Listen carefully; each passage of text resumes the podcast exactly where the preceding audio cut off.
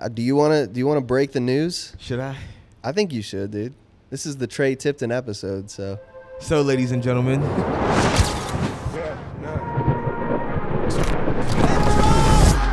my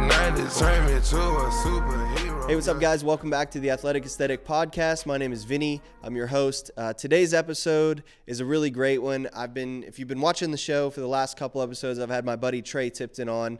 Uh, we've been talking everything about the art exhibit that we put on together, to you know all of our plans working together, uh, moving forward. But I wanted to invite him back on and uh, tell a little bit more of his story and you know what made him into the person that he is today. So today, I sit down with him. This is Tre's story. We we tried to like move from you know like the his childhood all the way through up until now. But there, you'll see in this interview, there's so many things. Uh, it's a roller coaster of uh, an interview. There's uh, ups, there's downs, there's uh, a lot of downs, a lot of like triumph moments, and and just you, you'll see as you hear the story. And I feel like after we hit. Um, you know, pause on the recording. Tre even opened up about more things that um, you know we didn't even get to cover yet on this. So there's there's a lot of moving pieces when you uh, think about Tre Tipton. um, but we tried to cover a little bit of those today. I'm really excited about that. A uh, couple housekeeping things. If you're here, please subscribe. Uh, you know, your subscription to this channel allows us to keep growing it, allows us to get more guests and fun things that we can do, interactive things, uh, in person parties, all that. So, subscribe, share this with somebody. If you see a post on social media, make sure you like, comment on that, uh, show some love there. Go cop some merch on the website, vc2art.com. Uh, and you know, keep an eye out for some some really uh, big announcements at the end of this episode for the show moving forward. So stick around, leave a comment here on the video. Love to hear from you guys. This is episode 15 of the Athletic Aesthetic Podcast. Let's get it.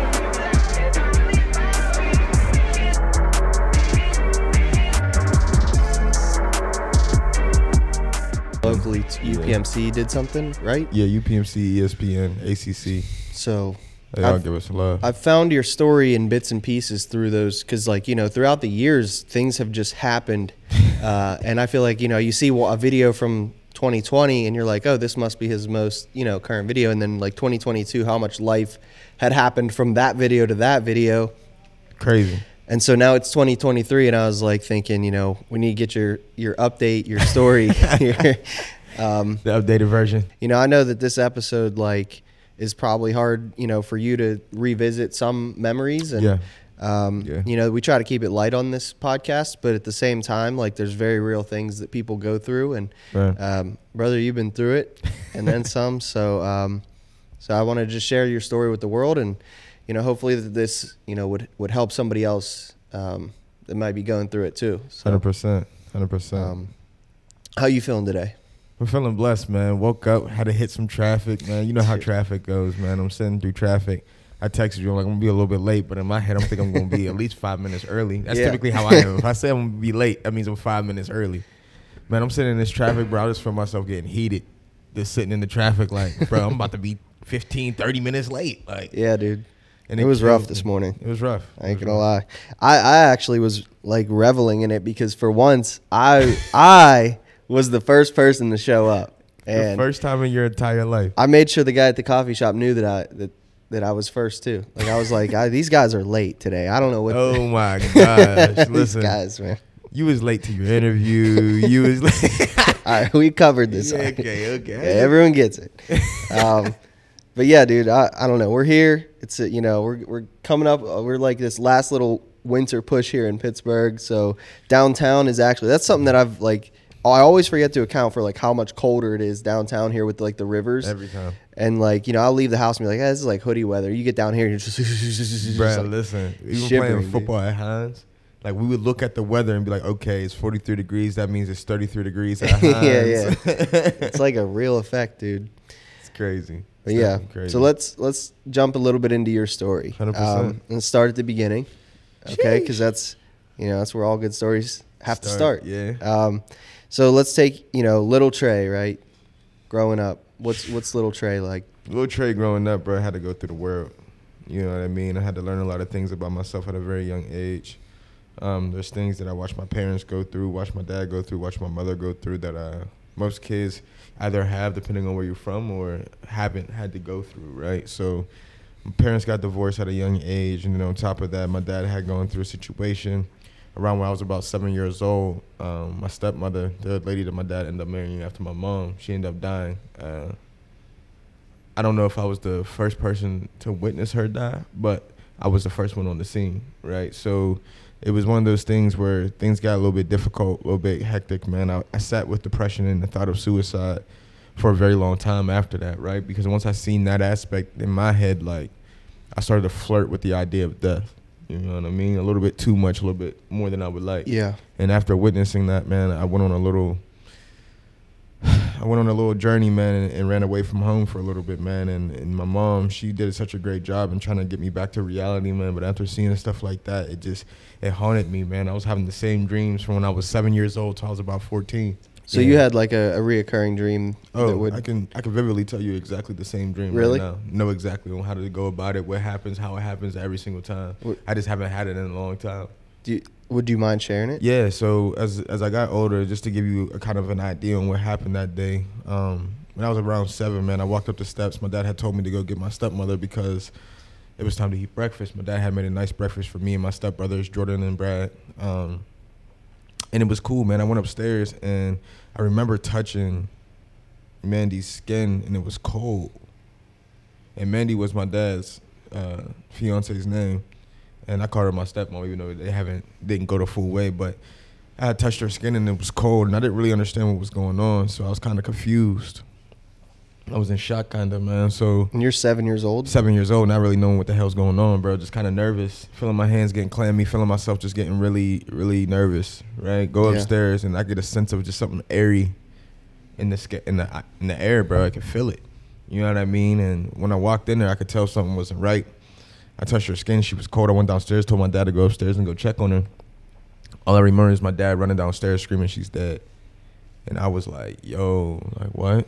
Like seven I didn't even know what to think for real, to be yeah, honest dude. with you. Seven years. So are you the oldest? So at the time, no, I wasn't the oldest. Jordan was the oldest. Um, I was like the middle. Okay. And um, it was difficult, bro, because at the time I was like, Jordan and Brad, they were my stepbrothers. So like they had attachment. That's their mom. Right. You feel me? So like, yeah. I felt more bad for them because that's their actual mom.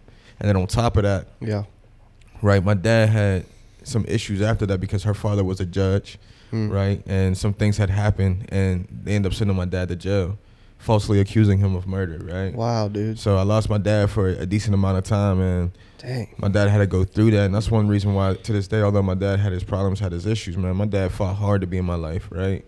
So like through that situation, bro, I ended up running away. It's like, yeah, fuck this, I'm cool, bro. You know what I'm saying? Like running away. Running away, bro. I hit in the same spot I hit when we play hide and go seek with the boys. You feel me? I hit in the same spot every single time, bro.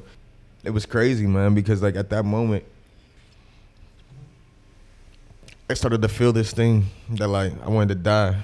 Like I felt that same feeling for them for them near until I was about 19. Like every day, I just wanted to die, right? So I was having a tough time just coping and understanding what was going on. But back to the dream. So the same dream yeah. that I was having every single night from when I was seven, so I was about fourteen, was I'd have dreams that I would go and touch Mandy's skin again, but this time she would turn over and then grab me and pull her, cl- pull me close to her face, and I would wake up. Dang. And I'm talking about I had the same exact dream until I was about 14, when I was seven years old. Really? Yeah. So how I, often would you, how frequently would you have this? I probably on honestly in the beginning years, probably like from seven to about nine, it was almost every night. And then as I got older, it would be like every three, four weeks. And you kind of, I kind of could feel that it was coming.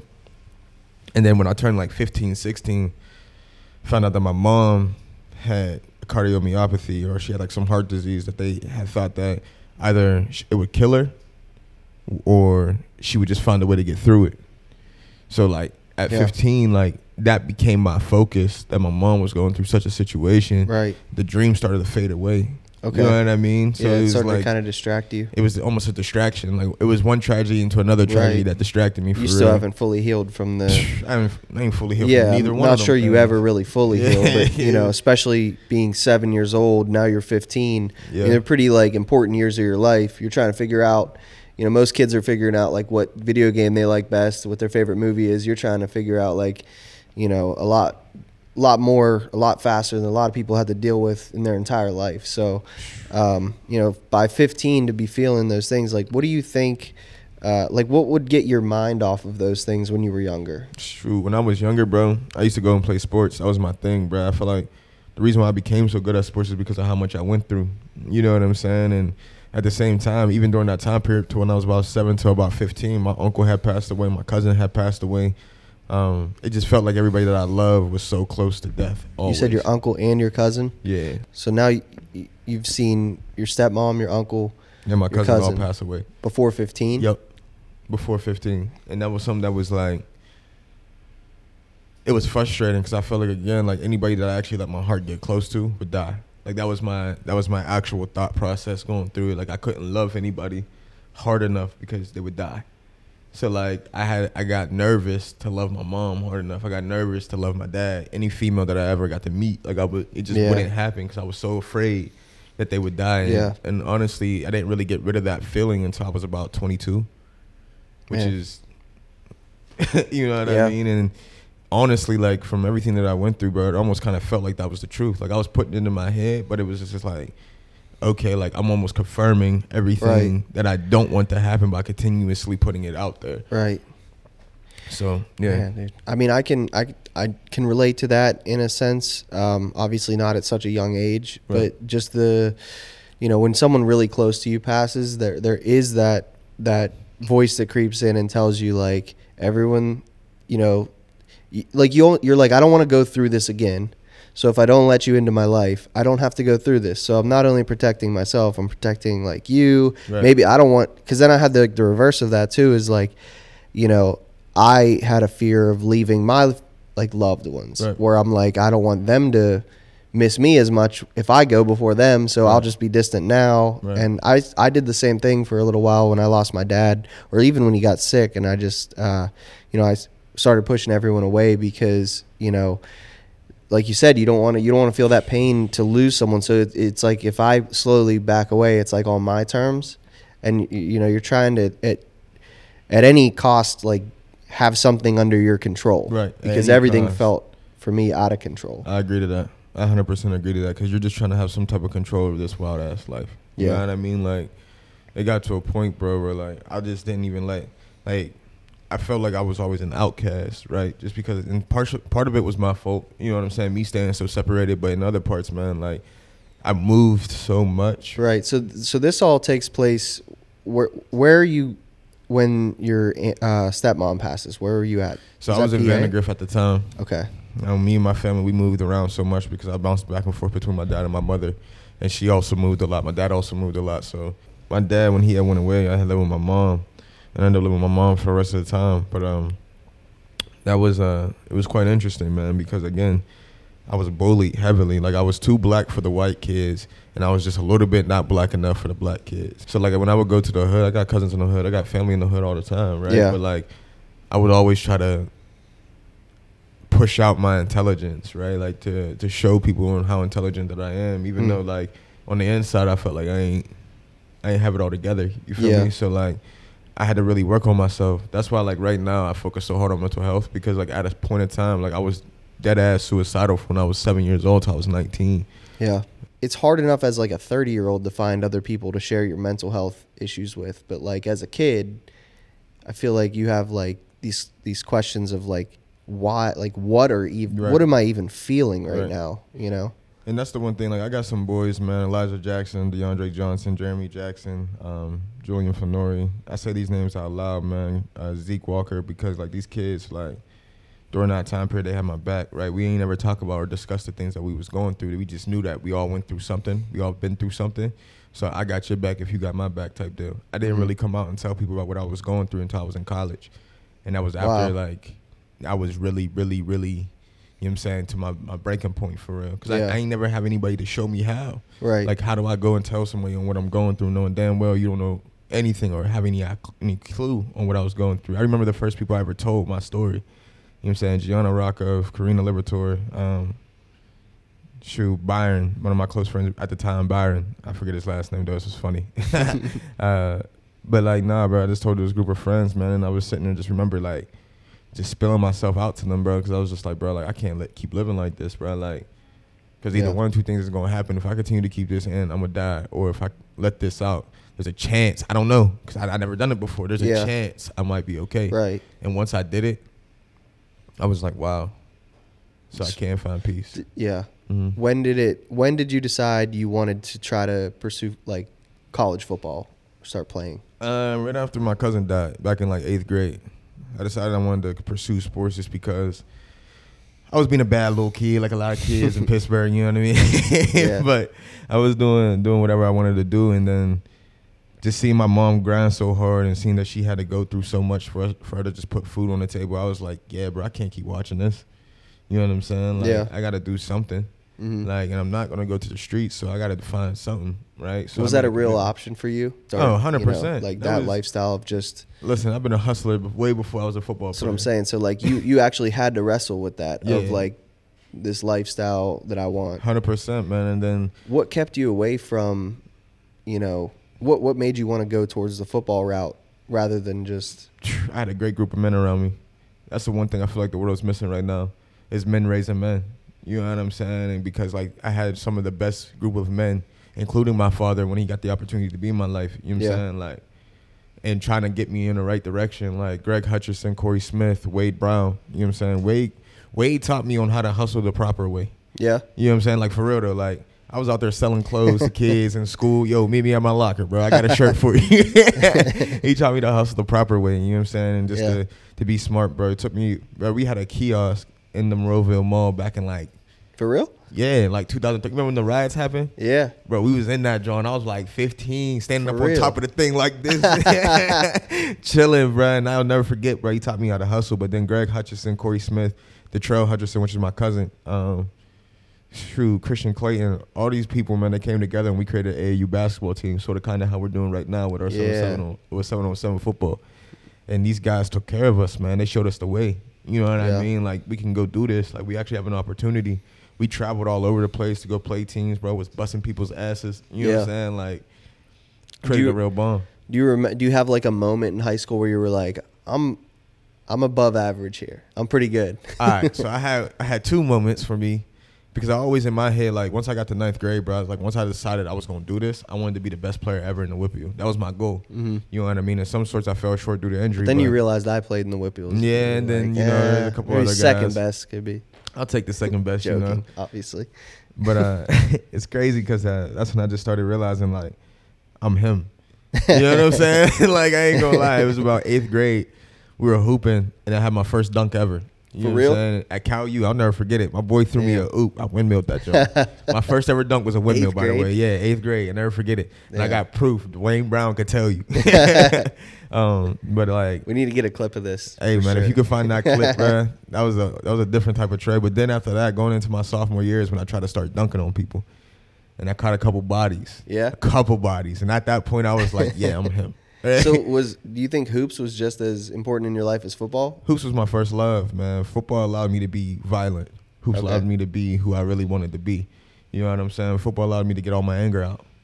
You know what I'm saying? And Yeah. then I realized that I was him my sophomore year of high school, for real, for real. Like football and basketball. I was like, if I'm gonna make this shit shake, Yeah. ain't nobody gonna make it shake for me but me. So I started Right. grinding like by my dola. John Skiba was one of the, the people who also had such a big role in my life, man, because he he he gave me guidance in a in a very dark time. hmm You know what I'm saying? Because I wanted to leave schools. I was getting racist comments. I was I was down. I was down with the world for real, bro. Like, Yeah. and nobody was talking about mental health at the time. Like, Right. That wasn't. that Because when you graduate high school? 20 2015? Yeah. So like, ain't nobody was talking about mental health or nothing like that. Yeah. We was just trying to figure it out. You know what I'm saying? I was getting called the N word every other day. Just getting talked bad about. You know what I'm saying? Like it was low key getting bullied. Yeah. You know what I mean? So That's, like, and that's a crazy dynamic there too, to be like the football star, The star basketball star, bullied. Getting bullied in your own school. bro, in my own school, bro. I'm like one of three black people. Anytime anything happens, they look at me. You know what I'm saying? So it's like I was going through it, and then even the people who did look like me, they try to bully me too because they were not trying to be bullied next. Yeah. You know what I'm saying? I always was just kind of like, fuck it, like I'm cool with it. Like Yeah. it don't matter, like. Cause y'all gonna be sitting here doing what you're doing now while I do what I do. Yeah. And honestly, a lot of those people who did bully me at the time, bro, are doing exactly the same shit they was doing in Yup. high school right now. You feel me? So it's Yeah. like I was going through that. You know what I'm saying? I had to figure it out. So I, I definitely I fought back in a lot of different ways, bro. Especially when I got to college. College it got even harder. Yeah. I really didn't fit in at that point. You know what I mean? So why did you choose Pitt? It was home. It was that simple. Yeah. Like it was home. Like if I'm gonna fight for anybody, I'm gonna fight for the city. You know Yeah. what I'm saying? Like I feel like everybody needs a why bigger than them. You know what Yeah. I'm saying? My family was definitely my why, but I needed an even bigger why. You know what I'm saying? Like I had to I had to put it in my head that no matter what happens, I'm gonna stay here, be here because this is my biggest why. Yeah. That's why I never left Pitt. That's why I never transferred from Pitt was because I was like I made a commitment. Yeah. Which is like in today's day and age, I mean, I mean it's it's not it doesn't happen now. No. You know, it's I think your your class might be like one of the last classes that like came in with a mission and, you know, thanks to like NIL, it's you know, it's a great thing, but there's also downside to it Right. in an, in a sense, you know, that um, you know, that that whole loyalty to your team and, and whatever. And maybe it went out, you know, because the loyalty always wasn't mutual Right. between team and player. Right. Uh, and now the playing field's a little bit even. Right. But, um, you know, there was a special thing about, you know, you come in as a freshman and you come in with a class and you guys have, you know, four or five years to do something special. And, Right. uh, you know, due to COVID and everything that, you know, you went through with your injuries, obviously, which we'll get into, um, you're, you played seven full years, Yeah. right? Yeah. Correct. So, um, you're, let's go back to like you're coming into Pitt, right? Right. um, wide-eyed, right out of uh, you know high school. You're recruited there. You're a freshman there. What are you feeling like when you get on campus? Because I know you're saying you've been through so much, right? You've overcome so much at such a young age. You've seen so much loss, devastation. You get to a brand new, you know, it's like a, it's a new moment in your life. Like, what are you feeling? Are you still thinking about these things you've went through, or do you feel like that was like a mental shift that you went through when you came to Pitt, where you're like, "This is a new leaf." Shoot, it was a, it was up. We was going crazy. in my head, I was like, we getting right. Yeah. All that's left in the past, but unfortunately, man, things will get a little bit harder than I expected. Mm-hmm. You So know what I mean? you you got significant playing time, right, freshman year, and Yeah. um, you know you had a really bright career ahead of you, Mm. um, and so your first injury, right, which was your freshman year, thir- week three, Yep. I believe. Yeah. I said it was in practice, right? Yep. So take me through that. I I can, don't. I can make it very simple for you. Jordan Whitehead is a freak. that man is a freak athlete. To this day, I don't even know how he got to me. really? He started on the opposite hash, made it the whole way to the far out of bounds on an out route. I ain't never seen anybody move that fast laterally in my entire life. Damn. and I just came down weird. But we both went up for the ball, and my Mhm. my leg kind of just gave a little bit, and ended up spreading my PCL, my LCL. But again, like just from what I told you, bro, I wasn't right in the head to begin with, right? So to have one single injury like that was devastating to my whole everything, Yeah. and not too many people knew how detrimental it was to me. You know what I'm saying? So it kind of looked like honestly I was being Mhm. a bitch. You know what I'm saying? Like I'm just keeping it real. So like during that time period, bro, I was going through the world as well. Like it wasn't any easier or Yeah. any better. Like I just started dating this beautiful young lady at the time.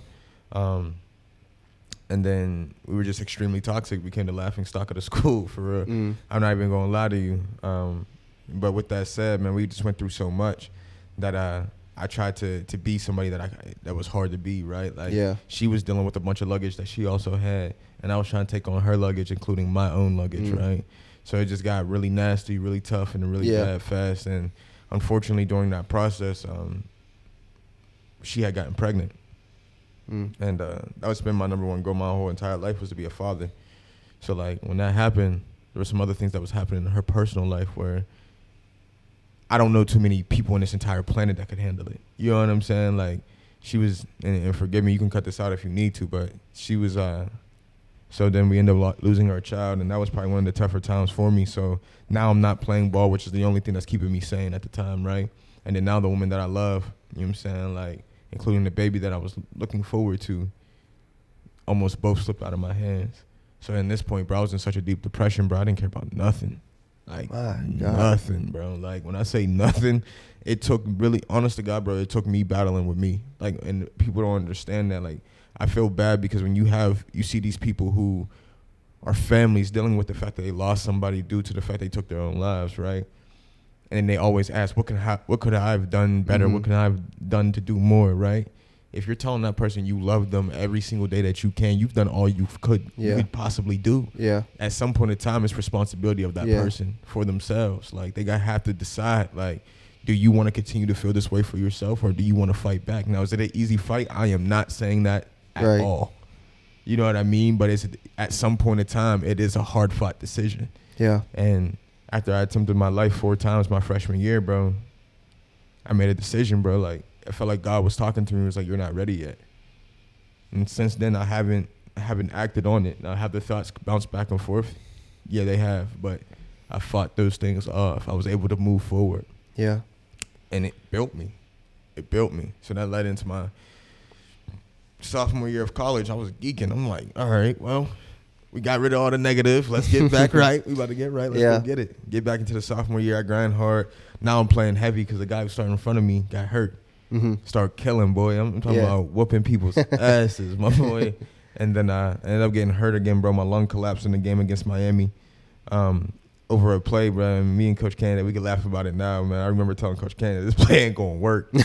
and then, uh, man, got myself destroyed, bro, by by three Miami defensive players. They I seen the play. Yeah, no man. joke. Knocked me damn near unconscious, bro. And I remember my lung collapsing. And I told myself during that time period when I was in the hospital, I said, you got two options here. You can go back to who you used to be, right? Depressed, you know what I mean? Telling yourself you want to kill yourself every day, all that. You can go back to that.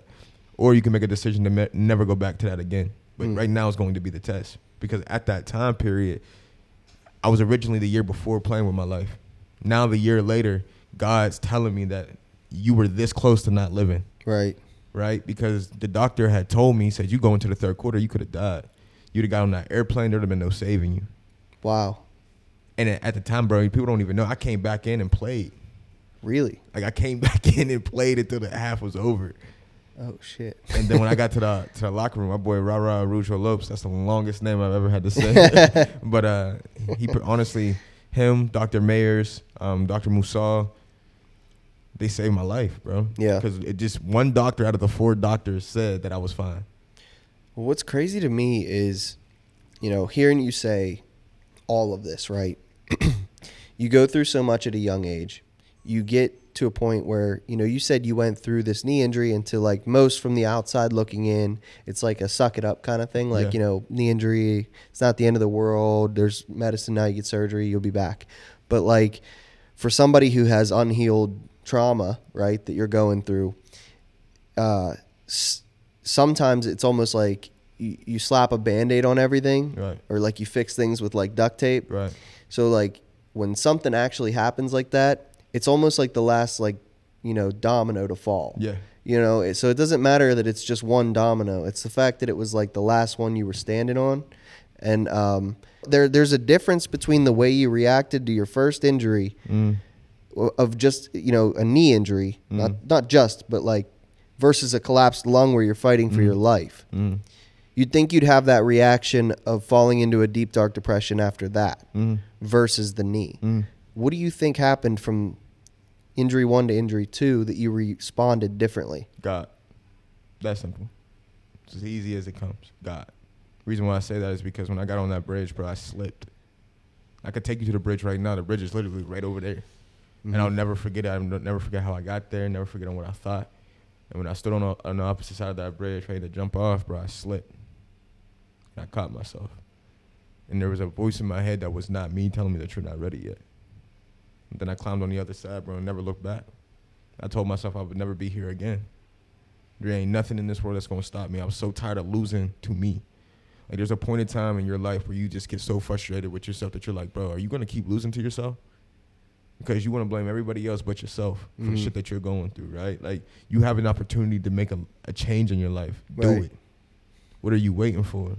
So now going fast forward, bro, I was dealing with everything. You know what I'm saying? With the fact that I felt like even my family at the time, only time people were hitting me up, it felt like is when they wanted tickets. yeah you know what I mean? Like I was their their scapegoat to go do something on the weekend. yeah I was going through it, bro.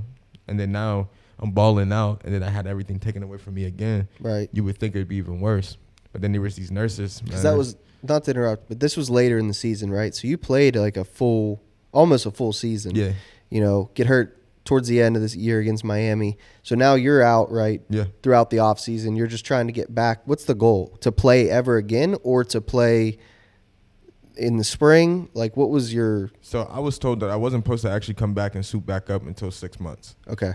I came back in two months. Of course, of course you did. I came back in two months and was like, you know what? Yeah, I hear you, but that's not gonna be what stops me, right? Yeah. Because I already been through too much. You know what I'm saying? Yeah. Like, there's nothing that you could do to break me at this Yeah. point. You know what I mean? Like, I've already broken. I've already been there. hmm You know what I'm saying? I know what my worst looks like. So for me, it was like, okay, bet I didn't die, so let's keep going. Yeah. You know what I mean? Yeah.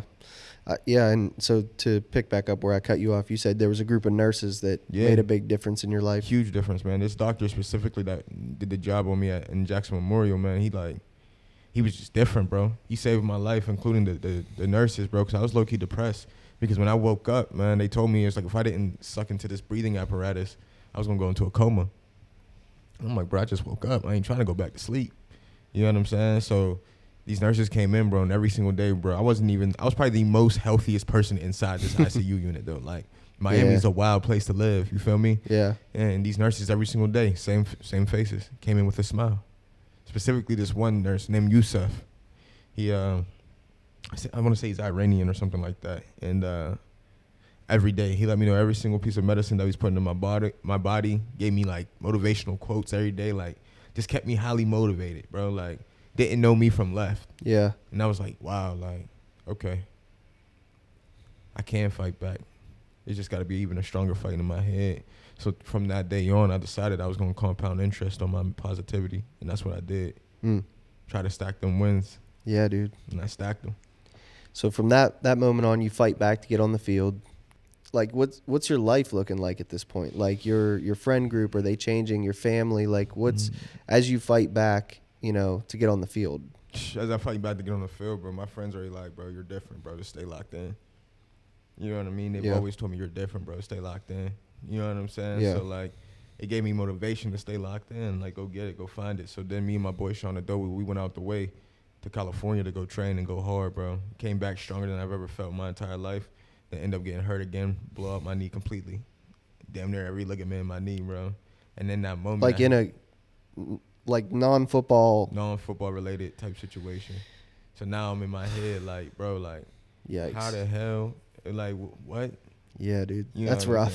so like, and then again, now I'm putting back look. in this position of like make a decision. Now I got this tag on me too. Now you're injury prone. right. So like now I got this tag on me. Now I got people telling me that I'm not shit. I got so many different things happening to me.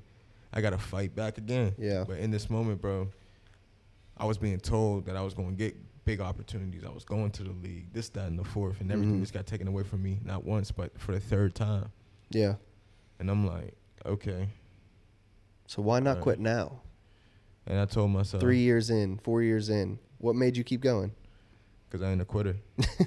Promise you, bro. Just stubborn as hell. I'm man. stubborn as hell, even to myself, bro. I'm probably the most stubborn person I know.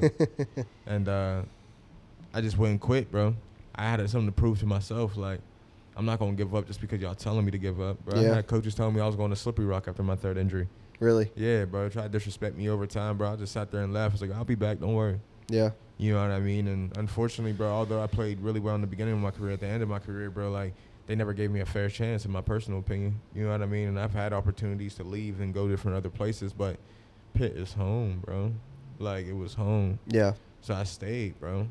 Yeah. You know what I mean? I, I can totally relate to that. Um, you know, with my concussion issues in, in football, I had, you know, my freshman year, I, mean, I played D2 ball. Um, and so D2 is like a weird mixture where, you know, you go in, you have some kids that are on a full ride, you have some like partials, and then you get a bunch of D1 or 1AA or um, JUCO transfers that come in like a week or two before every season. Like if their camp ain't going well, they would transfer, or Right. like if they got kicked off the team in the spring, they'd transfer to your school, and they would show up. And um, you know, like my freshman year, we had a group of all Americans that they were like all four receivers were all Americans. Like they were nuts. Our offense was crazy. We broke like almost every scoring record, and not just D two, but like just college. We we played Edinboro my freshman year in a playoff game, and we put up 84 points in a playoff game. Wow. Uh, our quarterback ended up getting hurt our next week, uh, or else I think we would have won the national championship that year. But he like messed his throwing shoulder up. Ah. So, you know. Um, but anyways, like I I had like a, an incredible uh, start to my career, even though I was redshirted.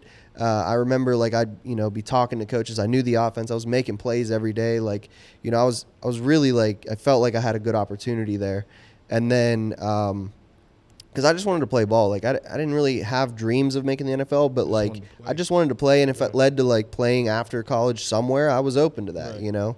Um, but for the love of the game, I was so excited, and then I had my issues with concussions.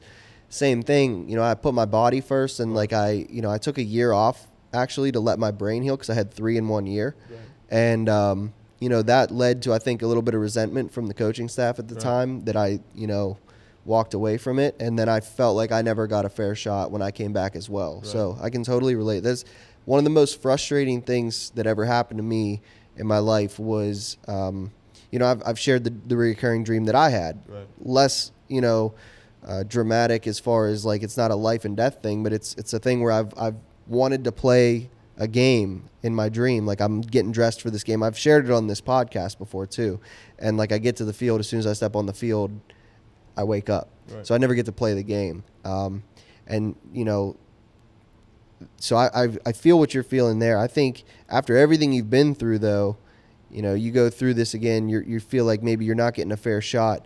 What kept you positive uh, over just falling back into you know negative mindset? because I, I started although my role in terms of being a player changed my role as a leader didn't right so like i still had to be that guy that was able to motivate although i didn't get what i wanted Mm-hmm. you know what i mean and that was something that was a life experience for me because nine times out of ten you're not going to get what you want anyway in life you have to go literally get it for yourself or take it from them you know Yeah. what i mean and granted i did i do appreciate the coaches who did give me a chance the small chances that i did get you know what i mean unfortunately injuries played plagued me as, Sure. I, as I played. You know what I mean? But in the same sense, my last two years, bro, I felt like I, I was really finally healthy, and I didn't get the opportunity I wanted. And then my senior year, but honest to God, bro, my, my seventh year, bro, I didn't play at all.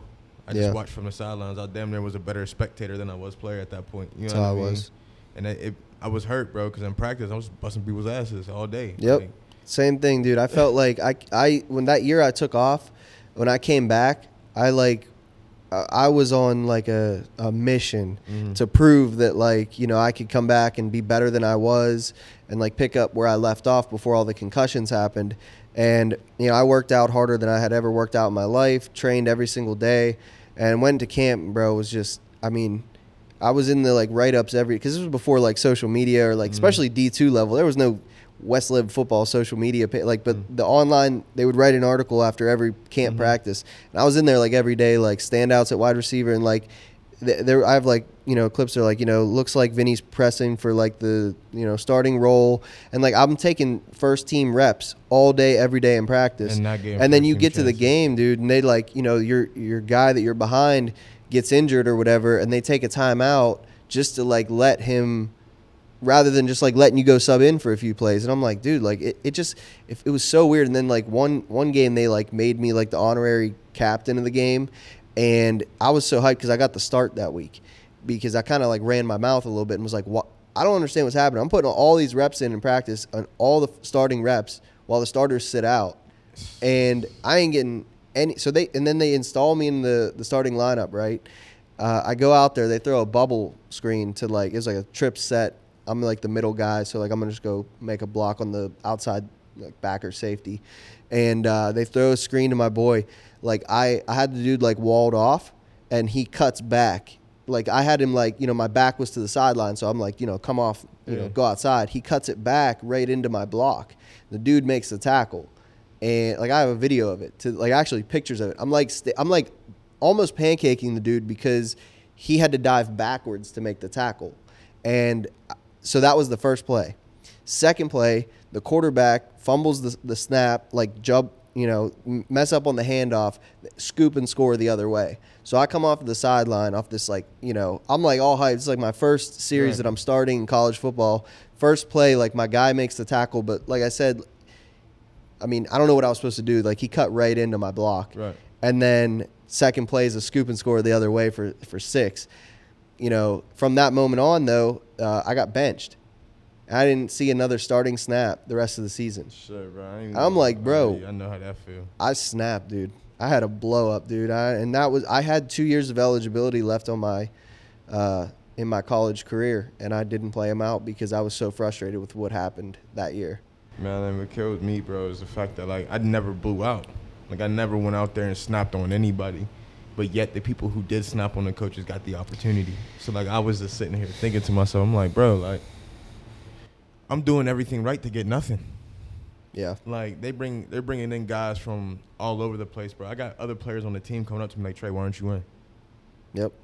Like I don't know, bro. I, I don't know. Uh, it was you. so weird, dude. Everyone on the team would ask that too, like, "Why aren't you playing?" And I'm like, "Dude, I honestly can't tell you. I don't know." And that's the thing, bro. It's like, as coaches, they got a job to do, right? And unfortunately, bro, like they, they tell certain people certain things, so therefore Yeah. they gotta hold up their promises to them Yep. over you. Yep. And because we're good guys, they know the fact that we'll eat it on the chin, Mhm. and they rather have that kid be happy than to have Yeah. to. You know what I'm saying? So I mean, at the end of the day, too, I was on a partial. Like, I was trying to earn a scholarship versus these dudes that were on full rides. So, like, you promise these dudes money, and like, you know, you want the school to be like, "Where's our money going? Why is our money paying for this kid to sit on the sideline?" Obviously, the school wants the, the kid with the scholarship to Right. play. You know, Right. so these coaches that are fighting for just their jobs, I respect it. But at the end of the day, like I think that's why like I respect what you do with coaching because, you know, you're you're kind of the voice that I wish I had when I was a high school, you know, recruit and Right. trying to figure out where I wanted to play college ball and like, you know, what I needed to hear from coaches versus what was just like lies versus all that. So, so I guess you know we've been through your story a little bit. Obviously, we didn't get like crazy deep on all of the stuff because Right. there's so much that goes into Yeah. it. Um, but you know, you, you get to a point, you win the ACC title right. you know you get to go out at least a little bit on on a high you know with the team at least and um and then from that point on like you know where, where did you see yourself going after school because you know you're you're coming out like I, I watched the interviews like everyone was asking you like what's next for Tre Yeah. like what you know you Right. you're this mental health advocate you're speaking out you're in like the press like they're asking you're doing damn near mini podcasts every time you did a, a press release because Right. everyone just had so many questions for you Right. like what's next like where where did you go from there Man, so I started speaking, I started traveling, and telling my story, man, and that's exactly what I, I had kind of sought out to do. And then from there, man, I started working with the Pavement Group, and uh, honestly, it's been different because it's a different team. You know what I mean? Like I'm on a team now still, but it's a different team, and it's uh, it's been spectacular. And then I also had a little opportunity just to to see a preseason practice or a preseason mini camp, rookie mini camp with uh, the Steelers for a little bit, and I opened my eyes up to some things as well. So I started to really see the business part of right football. You know what I mean? And seeing on a different outlook of football. Like a lot of my friends now, great athletes, but they still looking for their way in Mhm. life because football's not forever. It's the only sport you can once you you pick it up and put it down. It's the, you put it down, That's done it. with. It's the only thing that's close to a death certificate. mm-hmm. You know what I mean? yeah So for me, man, I've been thankful that I was able to put myself in the right positions. You know what I'm saying? Even though I didn't get what I want, I still did the right things. yeah You know what I'm saying? I went and graduated, got my, my degree in communications and sociology. Then I went and got my master's in social work. You know what I mean? So I was able to do different things, be in different places, speak to the right people. right You know what I mean? Make the right connections. And ever since then, bro, I've just been I've been on the grind for real, bro. yeah And people say, "What's next, bro?" My goal is I'm your local superhero. That's how I see it. so if that's the case, it's whatever I got to do to be that. So that's com- connecting to the community, being in the community, connecting with athletes. You know what I mean? Connecting with past athletes that I used to be close with. You know what I'm saying? So I'm just trying to change the community, be in the community, and then be, bring people together, bro. I want to see change in the city of Pittsburgh, and I'm not gonna stop until I get it. I love that, dude. And that's why, like, I'm excited to have you on here today and, you know, share some of your story and your backstory. And, you know, we've, this is our third episode we've done in a row. So, like, you know, we've been talking about the exhibit. We've t- been talking about, like, how we met and, like, how we, you know, have been working together. But, like, I wanted the listeners to know, you know, like why you're so special and why like I, I'm so excited to be working with you. And you know I'm sure this isn't for some people the first time they've heard your story but Right. maybe it is the first time Right. uh, that they've heard your story because I think the world should hear your story. I think there's a bunch of people that are out there that could benefit from you know hearing your story and what you went through. And um, you know like I said maybe they're going through it right now. Um, you know but you know there is light at the end of the tunnel kind of thing is is is kind of what I get from you and you know it's kind of what I live by too and uh, you know I know our faith plays a big role in that um, but I guess like what would you say right now to someone listening that whether they're an athlete or not uh, they're just going through something that just feels like there is no light at the end of the tunnel like what would you say to them I say to them the same thing I say to every interview that I've ever done. Adversity is a comma in the sentence of life, not a period. What does that mean, bro? Life goes on after that adverse situation you go through. Just because it happened to you doesn't mean it has to be the end of you. yeah You know what I mean? So like, just keep fighting forward, keep putting one foot forward. The hardest thing in the world is to take that first step. Just the first step. yeah So you do everything you can to take that first step. yeah And that's all I can offer. I love that, dude. Uh, it- all right, so to transition here, um, we want to make an announcement, right? yeah, man. So- yeah, man. Uh, do you want to do you want to break the news? Should I? I think you should, dude. This is the Tre Tipton episode, so So, ladies and gentlemen, uh, after crazy discussions and conversations that Vinny and I have had, um, along with our boy Anthony in the back, y'all can't see him, but he's been killing it. He's letting y'all know. Um, I'm gonna be on this show consistently with my man VC2 as the co-host. So I'm excited to start this podcast with you, man. And yeah. we're gonna be discussing so many different things from sports to mental health to jerseys to everything that you could think of high school sports. We're coming with it. So yeah. get ready, put your seatbelt on, cause here we come. Dang, dude. I didn't even ask you for an elevator pitch. You gave me another Gave one. another one. another one. I was gonna give the elevator pitch today, but I don't think I need to now.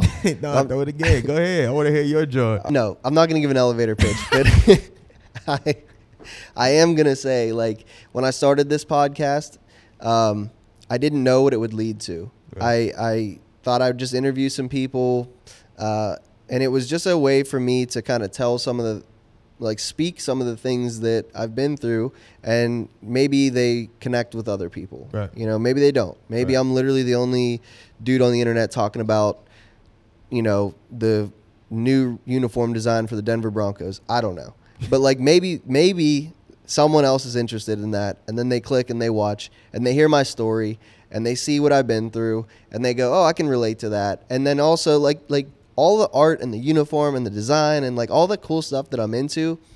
To me, it's just what brought me in connection with others. It's not about the things I did. Right. And and I think like we've mentioned before, I love about you is that you know you want to separate yourself from the things you do. It's not you know you aren't who what you do. You are, Yeah. you know you're you're a person. 100%. And um, when I started this podcast, I didn't know what it would lead to. You reached out. Now we're sitting here, and um, I never planned to have a co-host on this show, but um, I'm I'm grateful that you're willing to do this because I think that you have uh, all the things you've done that don't necessarily make you who you are. Right. They're going to connect us and this audience and this community to so many new people to talk to, to interview.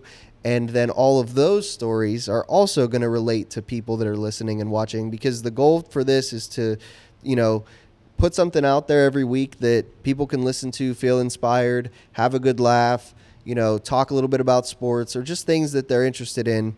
Um, but to have a different perspective of, you know, things you've been through in life to speak into those things, Right. I'm so excited for, man. So I'm grateful to have you here.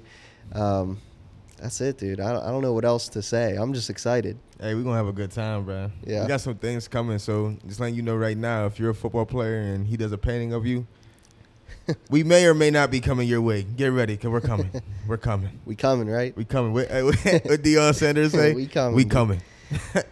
nah, Cool, for man. sure, man. It's going to be a good one. Yeah. It's gonna be a good one. Anything else you want to say before we go?